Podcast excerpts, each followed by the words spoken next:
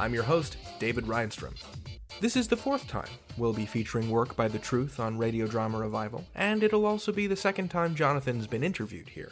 If you'd like to hear the interview Jonathan did with Fred, hop into our archives and look for episode 380. Stories done by the Truth team have a very filmic quality. You'll hear Jonathan talk in our interview about the cinema and cinematic sound design that's influenced him. That filmic tone is very much on purpose. The tagline for the program is Movies for Your Ears. So let's get right down to it while I thread the film into the projector. We're going to listen to a piece recorded on location in Kilfinane, County Limerick, Ireland, during the Hearsay Festival last year. Give a listen and enjoy The, The Man, Man in the the Barn. Hello?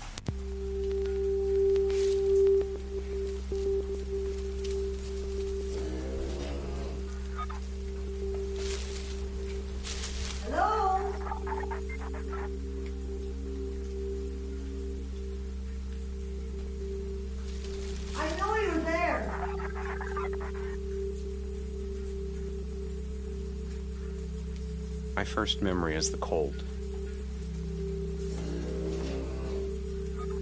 I was walking barefoot on soft, wet grass.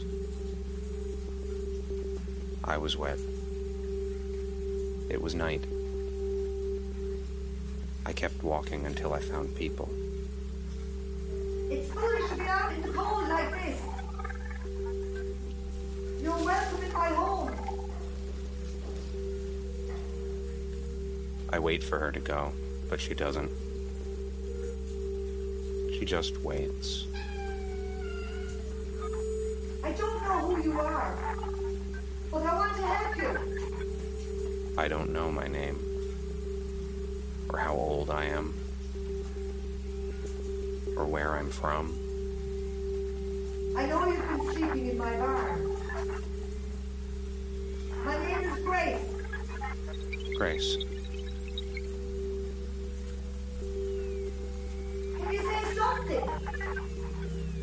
I'm not sure I can talk. Please. Well, you're very welcome, whoever you are. I'm very welcome.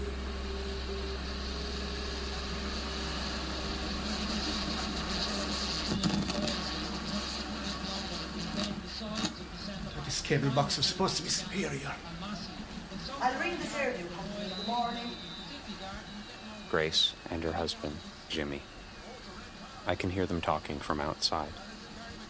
I have very good hearing. I'm very welcome. Grace. I Gracie. hear it, I hear it. It's hard for them to look at me. When I see myself in the mirror, I understand why. Touch your forehead. Is that all right?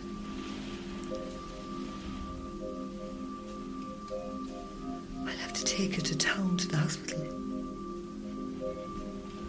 No hospital. What happened to you out there? Can't you talk? But you'll have to eat. Will you try some soup?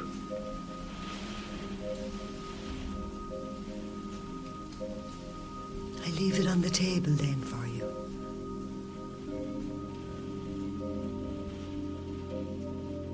Grace and Jimmy are trying very hard to be quiet.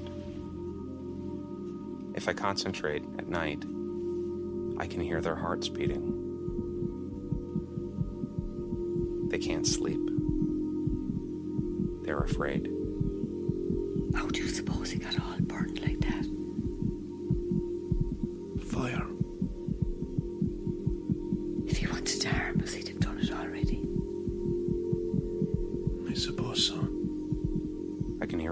Kinds of things. Like Jimmy's television. Even when it's off, I can hear it. The problem is with his router. I'm pretty sure I can fix it. Disputes are looming, but our workers looking for two. Get what you need together. I'll let you know what I need. Trouble sleeping? Very chill, isn't he? Now, one you doing? You're doing very well. What's next? You got the television working again? Look at that. Days pass before they start to relax. In the meantime, I do what seems right. I do what I can to help. The guy's done it again. He's a regular magician. Aren't you going to thank him? Oh, yeah. Thank you, young fella. He must have been a mechanic or something before, no? Whatever happened. We should call him something. Let's think of a name. Adam. Adam? Does that work for you? People treat you differently when you have a name. They open up to you. Do you know what, Adam? It's humiliating to be dependent on other people. Don't tell Jimmy I told you this. But he's really glad that you're here. Gracie's an angel, but I can't say I've been as good to her as she deserves. It's good for him, you know, to have another man to talk to. He's one tough nut and he won't admit it. I was sick, you know. That's why I'm so useless and walk with this thing. We had a son once. That's his room you've been sleeping in, actually. I miss him terribly. It gets so lonely sometimes. People like talking about their feelings. They like it when you talk to them and tell them how you feel. They want to connect. Tonight, Gracie, you are the honoured guest of Chez Jimmy. With the assistance of sous chef Adam. Nothing to be done. Just sit back, enjoy a drink, and let us do all the work this evening. Isn't this a nice surprise? Bon appetit, my love. Why, thank you, Jimmy. Adam, I know you don't like to eat much, but it's a special occasion, and we'd all like to break bread together. What do you say? Thank you, Jimmy. What was that? Thank you. You can talk. People like to be thanked. It seems to have made them happy. As far as eating food are out, it's a village that don't exist. You understand? Why is that funny, Jimmy? Must be Irish. Shit. No, you don't get it. It's a sort of place. Forget it. If you want to see it, it wouldn't be there at all. Huh? Is there a fire? No, one would mind what, What? people said in a place like that, would it? I don't know where that's coming from. It's only coming from? Are you okay? Adam? It lasts all night. I'm finding it hard to think clearly. Something is wrong. The door. It's for me.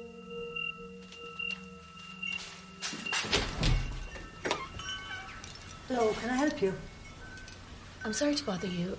I'm Elizabeth Coram. I work with the Merrick Group. Do you know it? No, sorry, I don't. Can I have a word? What's this about? It's actually quite sensitive. Would you mind if I came in for a minute? Yes, please. Jimmy, we've got company. Can I offer you a cup of tea? No, I'm fine. It's no trouble, I'm making some myself. I'll have a cup then, thank you.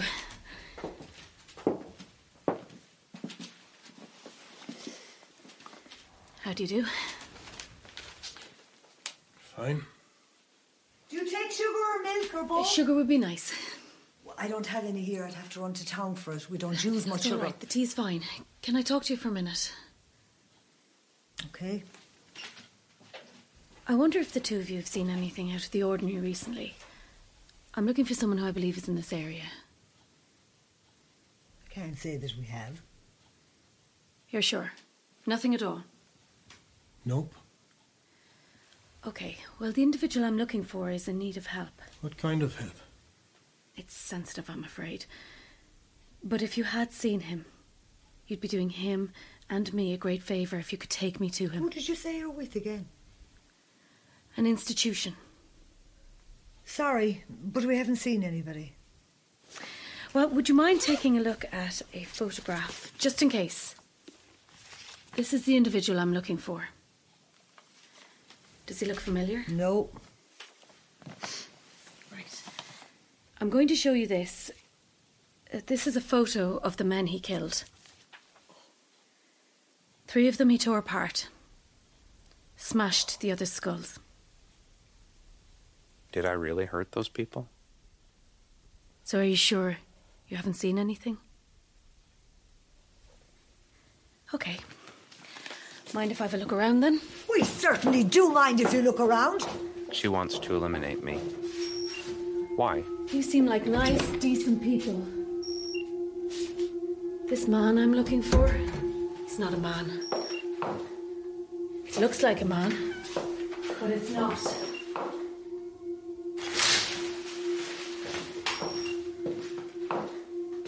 It's a machine. A machine. A failed experiment. And a dangerous one at that. So, can you please let me look around?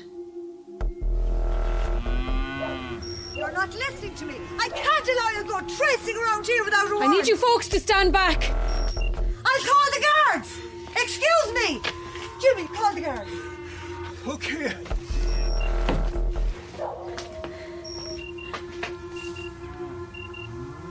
It's in the barn. My first memory is the cold. I was walking barefoot on soft, wet grass.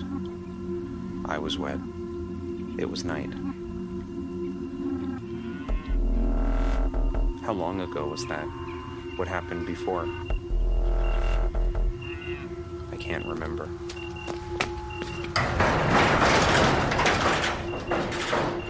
I know you're in here! Give yourself over then. No one needs to get hurt. She's afraid. I'm here to help. She's not here to help me. Where is it? I found the beacon. It was in my head. I pulled it out, No. No! and I'm again thinking clearly. I watch her from far away. She looks worried. I could hurt this woman. I could tear her apart. But I won't. Grace and Jimmy wouldn't like that.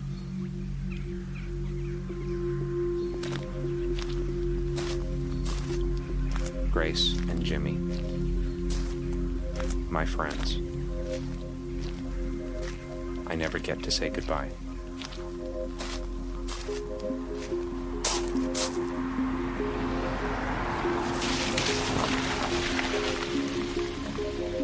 Hey, I nearly hit you. Do a lift. I'm fine walking. You sure? Thank you.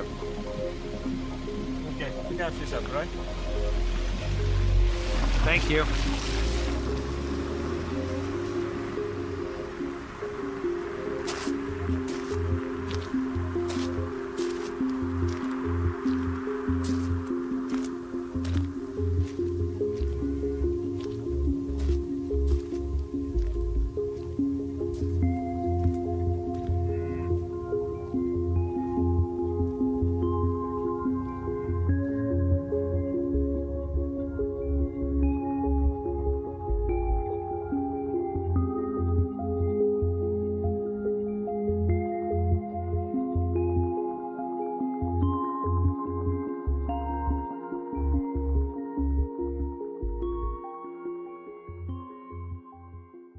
And that was The Man in the Barn, recorded on location in Ireland.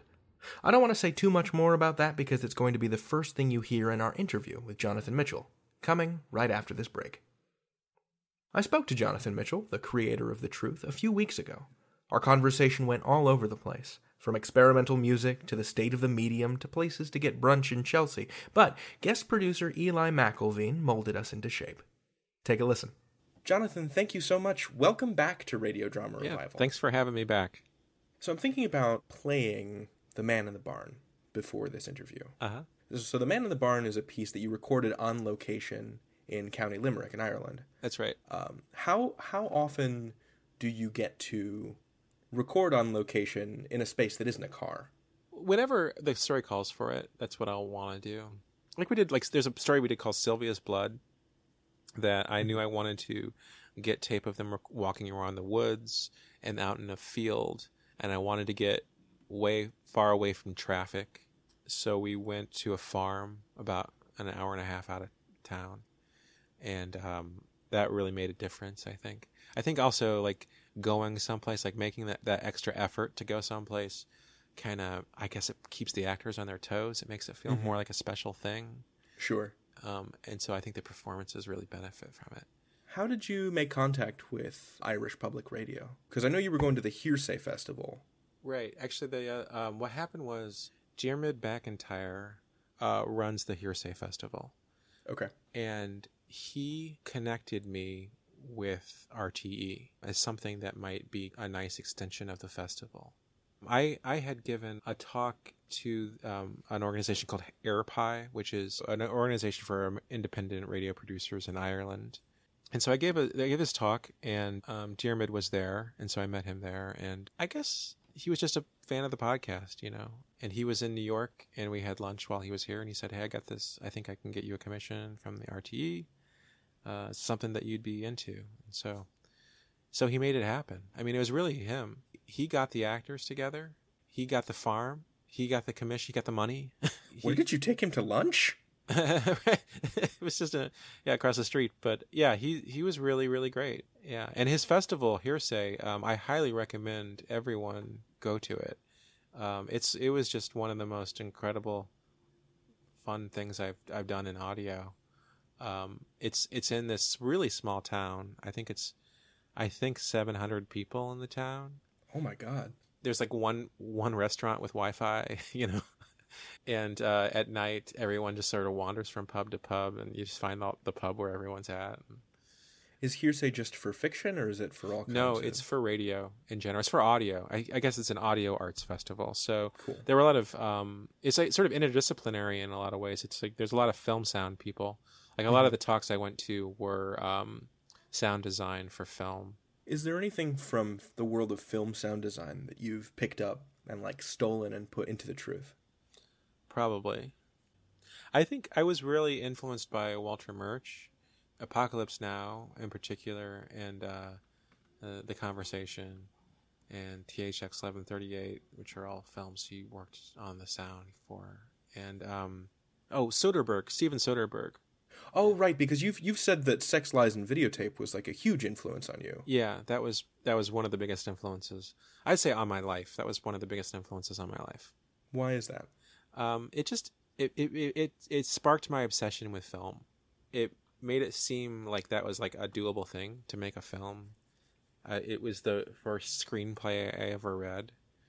Um, it, it was the first um, first like DVD extras I ever became obsessed with. Mm-hmm. Um, Well, I think they were weren't they Laserdisc extras? yeah, when you saw them? Laserdisc. Yeah, Yeah. yeah. So you you've said in other interviews that you felt when you began working on the truth that you had a lot of a, a lot to learn about fiction storytelling. Yeah. Uh, but before that, you worked as a documentarian for a decade and a half. What craft did you bring from nonfiction, from radio nonfiction, to the practice of fiction? Um, I think that the biggest th- way that that informed what I do now is the way that I edit stories.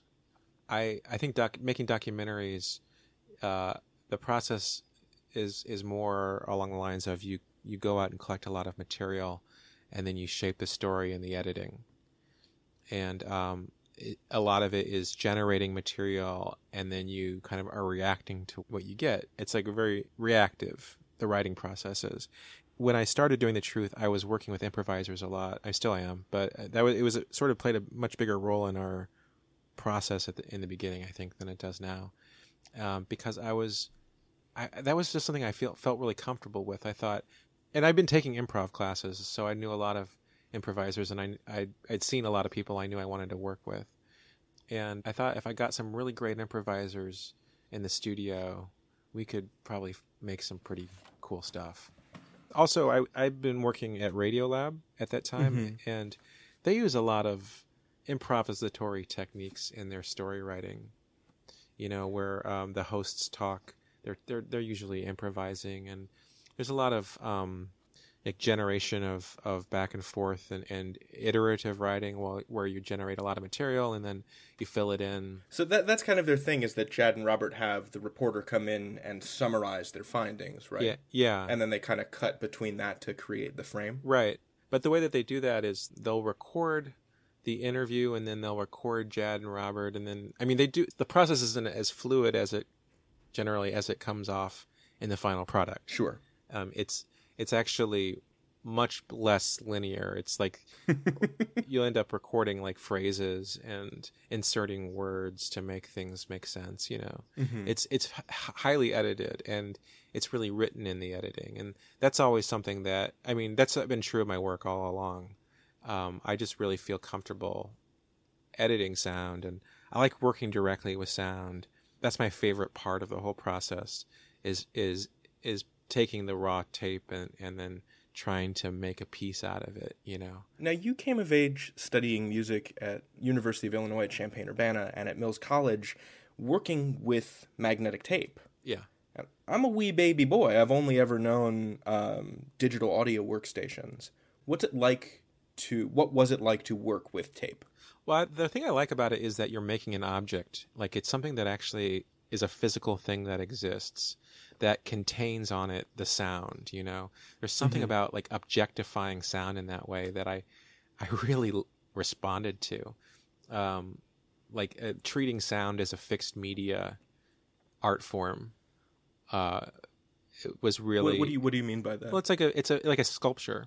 It's like a sculpture, and so, like because you're making an object, I sort of saw it as a form of sculpture. You know, you're taking little bits of pieces of tape and and taping them together, and creating a sequence of these sounds that only exist on the tape. You know, there's something very direct about the physicality of it that I I found appealing.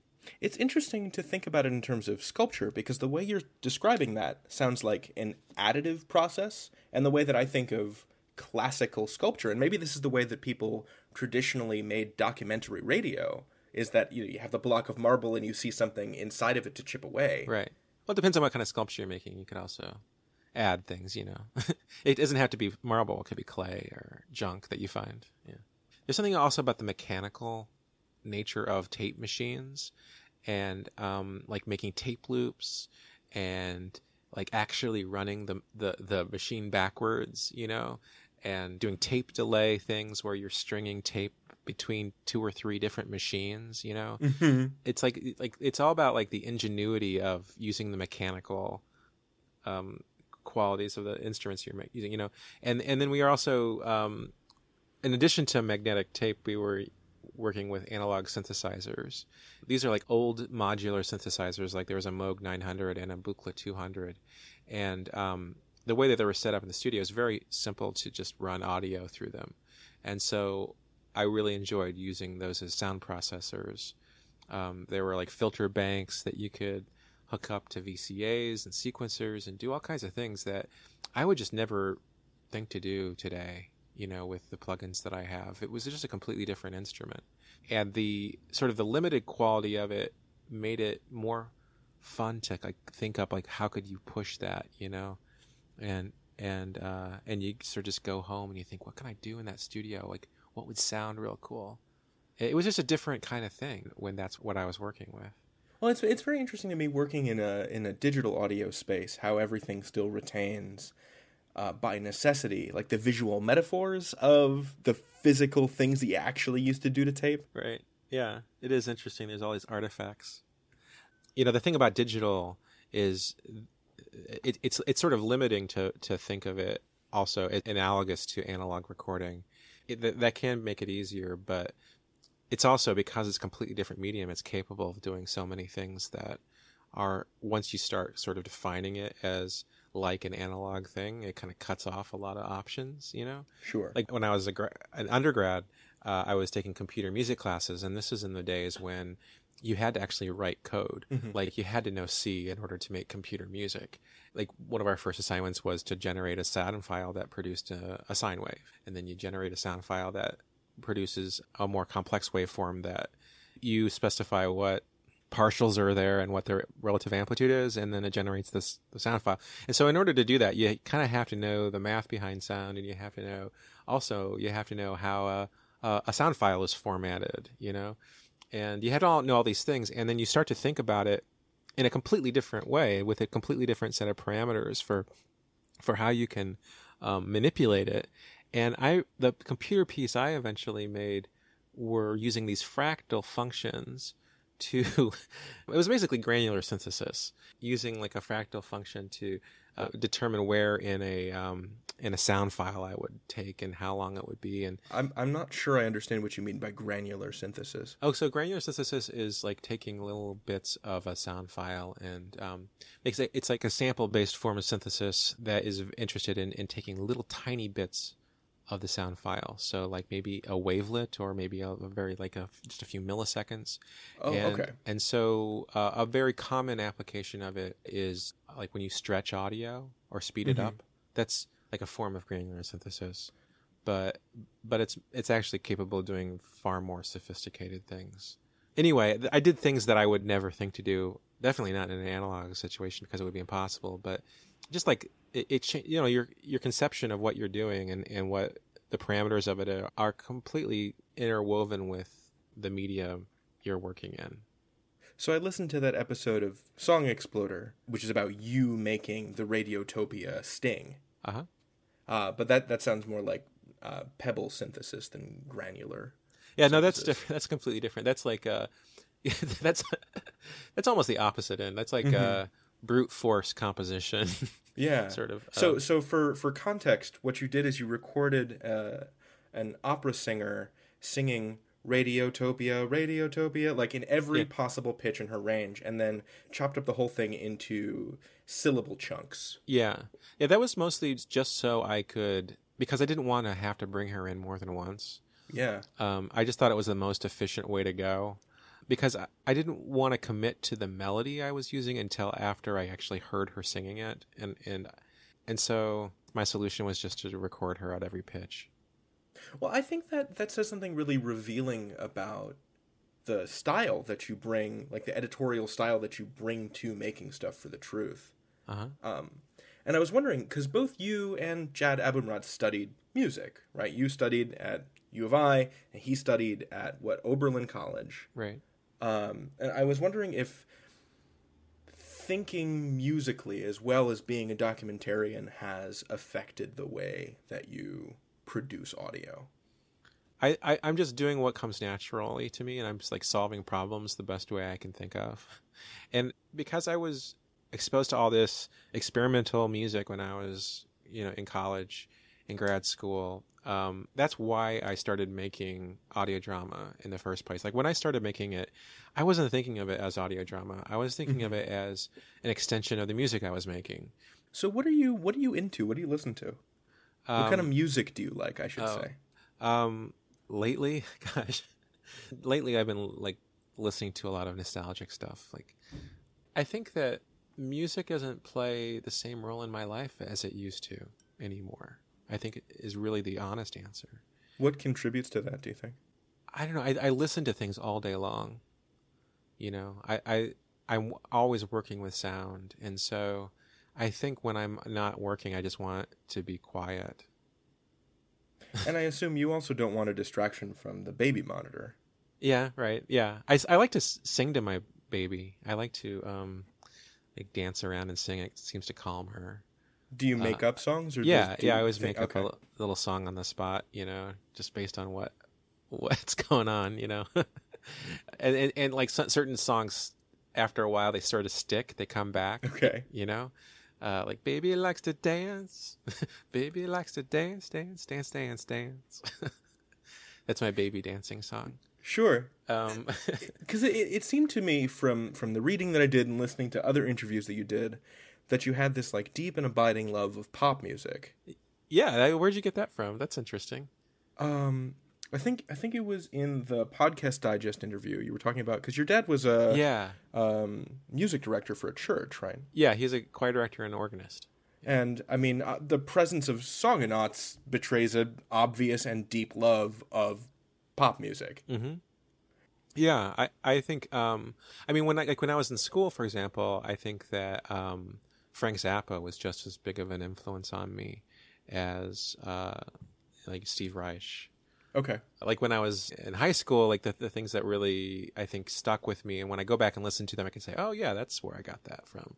Are like uh, Pink Floyd and uh, the Police, REM, the Replacements, that kind of stuff. Do you find like are you still into Frank Zappa and Captain Beefheart and uh, and Steve Reich?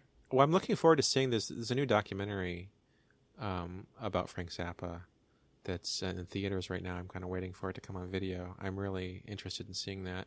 I guess I'm more interested in his biography these days. But I like my favorite Frank Zappa albums are uh, Apostrophe and Overnight Sensation, and We're Only in It for the Money, and Uncle Meat. I think I, I think when I was a kid, I listened to Frank Zappa songs sort of the same way that I listened to Weird Al Yankovic songs. Like I don't think I, I got it. I think Like I a th- thought novelty of- song. You saw it as a yeah, I thought of him as a novelty songwriter. Right. So like the Muffin Man or Don't Don't You Eat That Yellow Snow. Right. His lyrics are kind of silly a lot of times, but um, he's got a very wide range of music. I mean, some of it's really difficult to listen to because it's so sophisticated. but no, I, lo- I love how he um, uses the recording studio. He's very inventive. Like when I was in college, I heard, I remember hearing "We're Only in It for the Money" for the first time, and I think that I came to an understanding about what I wanted to do and who I was. It was that album. It was hearing that album for the first time that really made it all kind of click into place for me. I think. Do you still want to make music? Uh, only for my podcast. I, I, I think the the podcast is really what I wanted to do all along. Like I, I, I didn't I don't think I didn't arrive here by accident, you know. Right. I arrived here because it's just what I what came the most naturally to me and what I enjoyed the most. Yeah, it, it really feels like through the path I've managed to trace of your career, through all the different places that you've worked at, it really feels like the truth is the thing that you've been angling at this whole time. Yeah. Yeah, that's the way it feels to me too. How did you arrive at the name The Truth for the show? Um, that was when I was working with uh, Hillary Frank. We were working on pitching this as a pilot for a radio series to American public media, and uh, Hillary uh, thought of that name. She uh, found it in a quote from Ralph Waldo Emerson. It said, um, "Fiction reveals truth that reality obscures," and uh, it, it has all kinds of applications to what we do. You know, there's truth in comedy. There's truth in theater. There's, um, was it Eisenstein who said film is the truth 24 times a second? So it has all these things, but um, we, we were we were positioning what we were doing in relation to the kind of reality based like documentary programming that was on public radio. How would we convince public radio program directors that this this should have a place on their air? And I, I mean, I, some of what what propelled you getting Moon Graffiti on PRX is that how Roman Mars heard the piece in the first place, or how did you initially make contact with the people that would eventually coalesce into Radiotopia? I've known Roman probably since 2004. We met at Third Coast. Oh, okay. Which is a an uh, audio documentary festival that's in Chicago every year, and um, that's where a lot of the people I know in radio that, that I, I know them through that festival was sort of like a hub of creative audio production. I guess you'd call it the public radio counterculture. You know, like like all the people who just wanted to shake things up and and and do really interesting work. It was like a place for also like young people to, if they were really interested in pushing the boundaries of documentary, they could go and meet like-minded people. So so I knew I knew Roman through that, and I knew uh, like Julie Shapiro through that, and, And uh, Julie Shapiro is now the executive producer at Radiotopia. yeah, This is really nice that all comes full circle. Yeah, yeah. And I mean, I, I gave presentations at the festival, and a lot of people knew who I was, I guess, at that point. I don't know. It's a small world. Public radio is a small world. you know, if we don't know each other, then we usually know somebody who who knows And like we we we're like one, one degree of separation, and usually that person's either Julie Shapiro, Ann Heppermann, or Lu Olkowski. the three people I know who seem to know just like everyone. Uh, So, for a number of reasons, I think partially because of the birth of your daughter, the truth is on hiatus until September. Yeah. So I was super surprised that, um, like, about an hour before you and I were scheduled to speak, there uh, you released a behind-the-scenes documentary about the production of That's Democracy, which is a Yeah. piece that you did in 2012. Yeah, that, I it's the first documentary I've made in almost three years. Mhm. Um, I interviewed Louis and I interviewed Peter McNerney, who plays the main character, and I interviewed uh, the two filmmakers who adapted the story into a film. And then we also we record all of our story meetings, and so there's a lot of tape of this of the story meeting. Um, that's that became very contentious. Sure. And and um, and then there's also I, I also still have the tape of the uh, recording session, so it's a pretty sort of comprehensive and uh, sound rich documentary. Was there anything that you wish that you put into the documentary that you had to cut for time? Yeah, there were a couple things. The filmmakers I talked to for like an hour and 45 minutes in our interview, and I only have like maybe three minutes of them talking in the piece. So um, I, uh, I'm probably going to put the full interview up on the website eventually.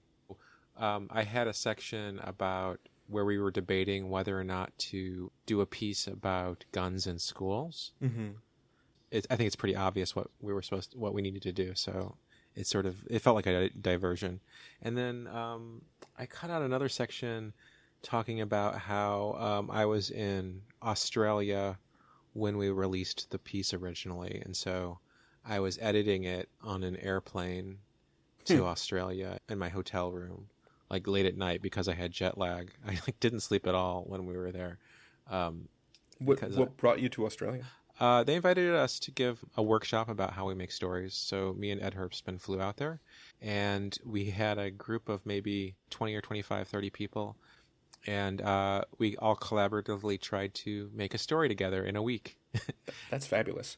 We should say uh, Ed Herbstman is the was is one of the founders of the Magnet Theater, yeah, he did. Yeah, he's he um, helped found the Magnet Theater. Yeah. and the Magnet provides a lot of the the cast of the truth. Yeah, we work with a lot of performers there. We uh, we meet at the training center every week for a writers meeting, and so it's sort of our home base.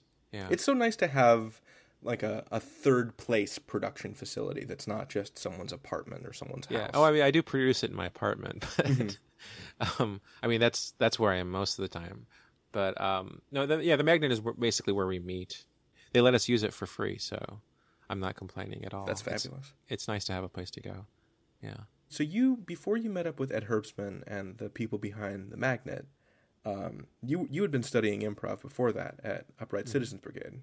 Yeah, I took about a year of classes there, like five classes. What led you to study improv? a friend of mine, actually Eric Molinsky, who has a podcast called Imaginary Worlds. He and I went to an improv show one time. He was taking improv at UCB, and we went to see uh, a group called The Swarm. Billy Merritt was in it, and Michael Delaney. Eh, Oh, and Chris Gethard was in it. Chris Gethard performed. Um, Marvelous.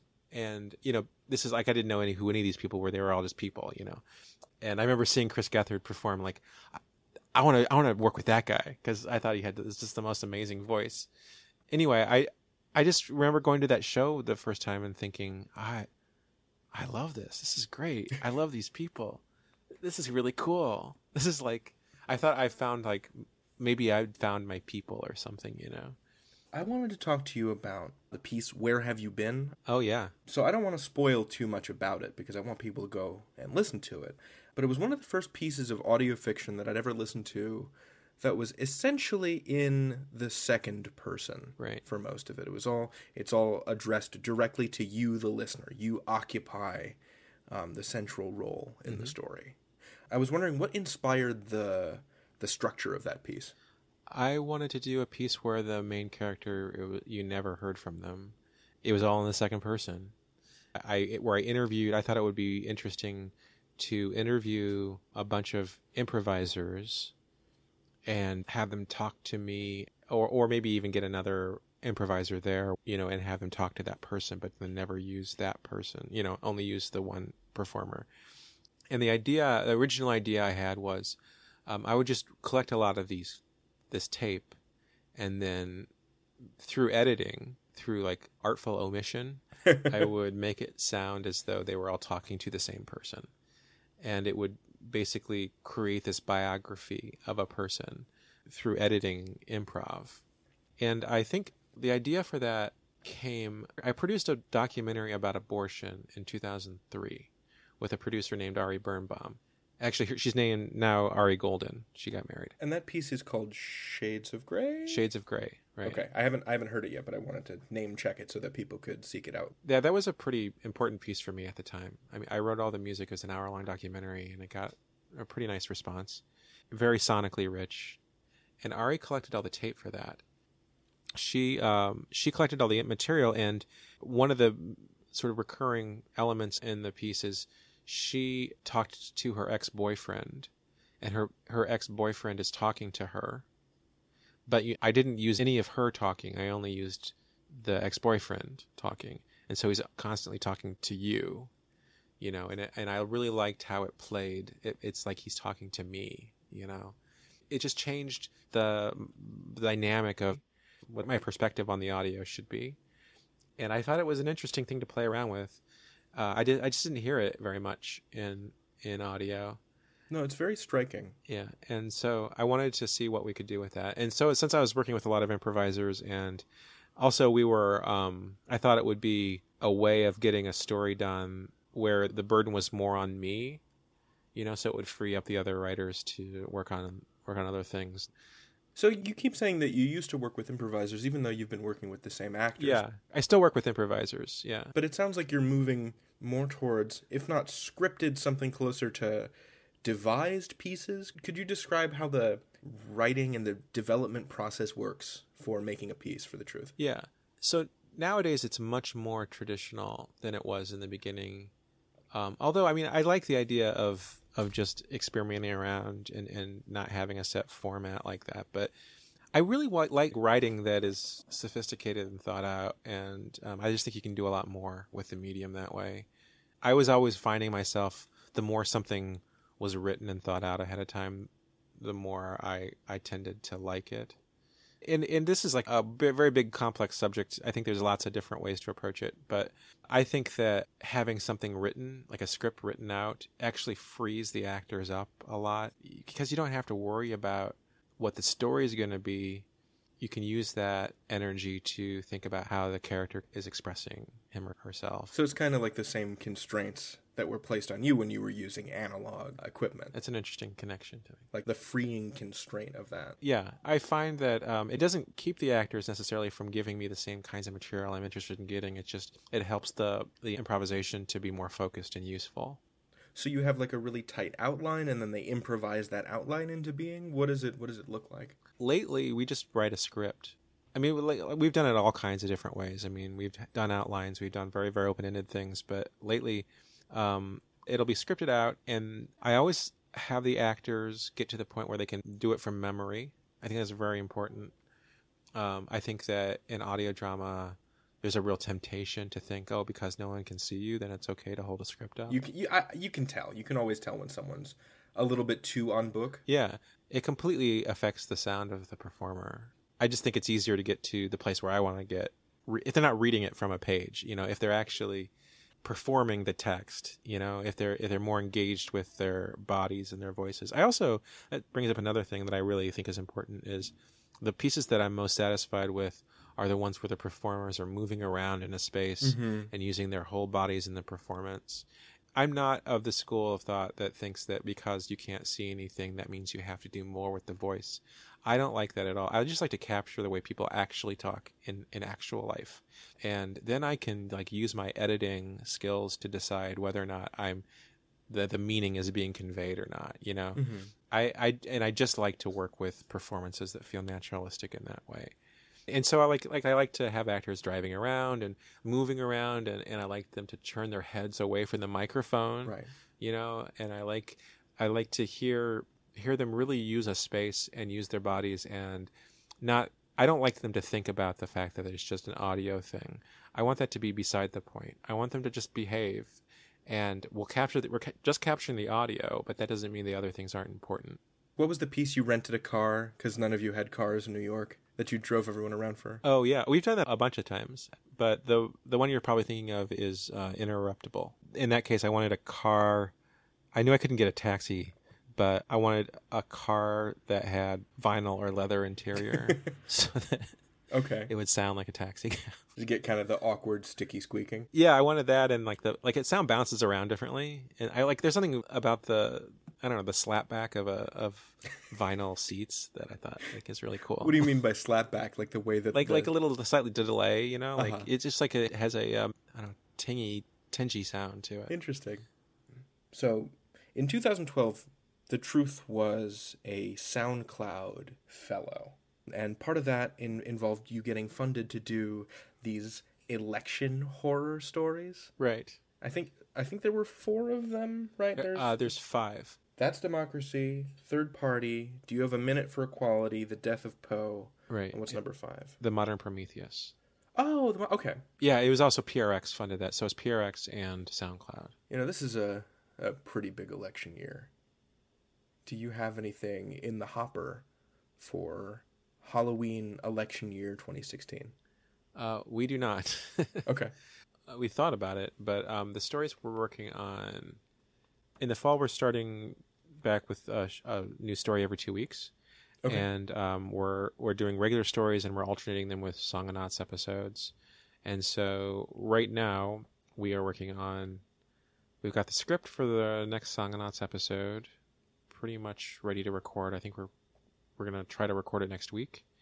And through this, we haven't actually talked about what Songonauts is. Could you just pitch the listener on that real quick? Um, it's uh, it's a band, a sort of a struggling indie band, loses their drummer, and they get a magical drum machine in the mail. That uh, when they play songs with the drum machine, it transports them into their songs. There it is. yeah, I've been ha- I've I've been having a lot of fun listening to Songonauts. Cool. And, and and flicking back 15 seconds to hear the little song snippets. Yeah, yeah, the songs are amazing. I think Jonathan Mann is a brilliant songwriter. They're really catchy. They're the kinds of things like when I'm working on the piece, like that's like all that's going through my head are those damn songs. So you you you're gonna have a every two week release schedule. You're working on Yeah. more Songonaut stuff right now. Yeah, and then uh, probably it's looking like the first piece will probably be a story about uh, pair of college freshman roommates, one of whom talks in his sleep. Okay. Another story we're working on is a story that Louis and um, another writer, Carly Minardo, are working on together. That is about a woman who has a strange disease Okay. that I won't go too much into, but it's interesting. Another piece working on is about a woman who's on a subway and hears God through the subway announcements Sure. and um, has to has to take an action that, but she's too embarrassed to do it. Um, but it's by a very very funny writer who's named Sarah Siskind, who uh, does a lot of sketch stuff at UCB. Cool. So What what makes a story right for the truth as opposed to right for a different medium? Like, have you ever come up with something and kicked it around with the writers and then say, you know what, this would be better as a short film, or this would be better as a short story? I think it has happened, but um, usually that's not why we why we choose not to do something. Usually we, we choose not to do something because we can't figure out how to make it work. Okay. it's like if something is too visual, then we try to think of a of an oral analog for it. Okay. Like a very simple example is like okay, someone's a visual artist. We may we might say, well, what if we made him a musician? You know. Sure. Um, okay. usually i mean i'm working on with the writers on the stories at the very beginning and all throughout the whole process and so there's like this shaping and back and forth that goes on. And so usually the the medium the constraints of the medium or the strengths of the medium are are sort of baked into the process. And we choose to work on the story because it the idea itself suggests that it would work well in audio. And then we just play to those strengths. Like there's a story we did called visible that i i really think turned out well that the premise felt like a really natural fit for audio. It's a, a, a blind man and has an app, Seeing Eye app, that sort of talks him through, gives him directions. But um, it was really hard to write because that premise isn't really a story. It's just a, a device. And so um, the hard thing with that story was figuring out, well, if we want to center around center the story around this device, what does that actually mean in terms of like what the story should be and what how do we narrow this down? Who is this guy? You know, Sure. What is he using that device yeah, to do? where is he going? You know, I, I really liked that piece. cool. Thank you, thank you a lot. Yeah. Um, That that same episode had a piece by Cristal Duhaime. yeah, and Mira Burt-Wintonick. Yeah, and those are those are producers that used to work on the late lamented Wiretap. That's right. Yeah, they have a Um, new show called Love Me. Yeah. How did you hook up with those two? I think Julie Shapiro sort of tipped me off. And so I contacted them. I, I, I heard some of their pieces that they'd done for Wiretap. And um, actually, I was in at the HearSay Festival. They were at the HearSay Festival in Kilfinane. Are there more people crammed into Kilfinane than the whole population of Kilfinane? Like how many? Yeah, there were there were 200 radio producers there. Oh my god. it was yeah, for all practical purposes, the radio people or audio people took over the town, and uh, and so they were both there, and so I talked to them for a long time about working together on something. And but before actually before I even met them there, I think we had already planned to for me to air. I think it was the Call of Dating piece, and then the GPS piece. I thought thematically it was it was a good pairing with the visible piece. What are you What are you looking for? What makes you happy? Um, in in audio drama. yeah, I don't, I don't, I don't need to pick a, pick that apart on a on a very like existential level. Although I'm happy to. I like it when the performances are really good. I want what I'm trying to make is work that I don't even realize I'm listening to. Like when I remember the story, I want it to be like like the medium is irrelevant, you know? It's like it happened. That happened. And so I like to be uh, immersed in the story. And that doesn't mean like a really really like ornate sound design or like lots of sound stuff going on. It means that um I'm I'm so into the story that I feel like I'm a part of it. Kind of like a radio verite kind of deal. Yeah, yeah, I, I really like that kind of stuff. I like stuff that sounds very naturalistic, and um, I like. Oh, I love. There's a heart piece that actually it was. Their show is called Audio Smut when they released it, called "Movies in Your Head," um, that I just thought was amazing. I love that piece. I think it's. I think it's better than anything we've done on the truth, personally.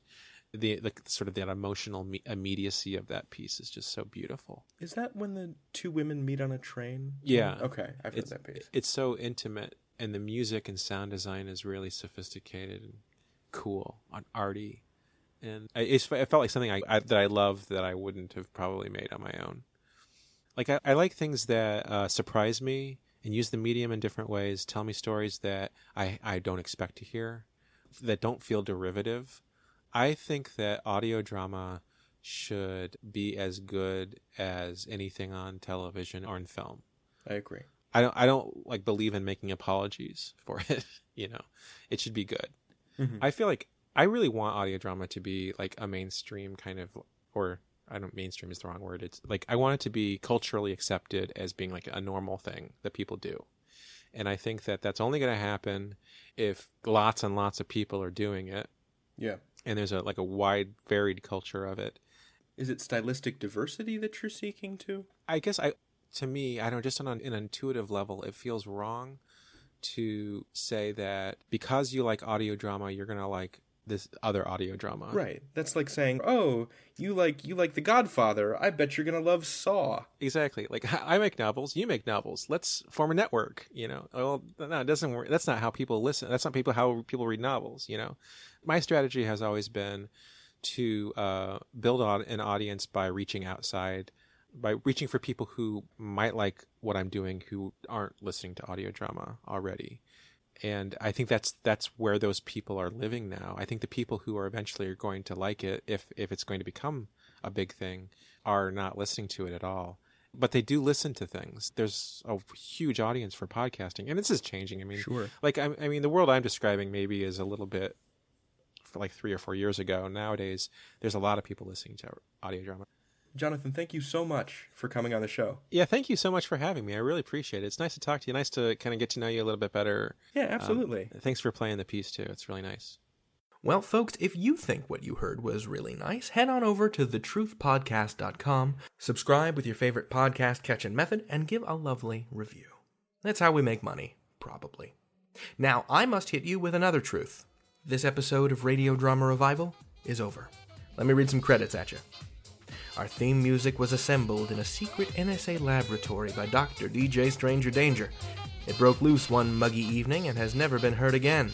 Till now. If you like what you hear, check him out on SoundCloud. Our researchers are Heather Cohen and Monique Boudreau, who are quite handy with the technology, for reasons they are unable to explain. It's second nature to them, almost uncanny like. Our producer this week is Eli McIlveen, subbing in for Matthew Boudreau as he and Monique cart their youngin' off to college. You can find Eli's audio drama work at Alba Salix, that's A L B A S A L I X dot com, or find him at his personal website at forgeryleague.com. Thanks, Eli. Our executive producer is Fred Greenhalgh, who lives in an out of the way house, very much like the one in today's piece. Sometimes strangers come by on rainy nights. Sometimes they stay for a very long time. A very, very long time. I'm your host, David Rheinstrom. You've been listening to Radio Drama Revival, and until next time, I'm telling you stories. Trust me.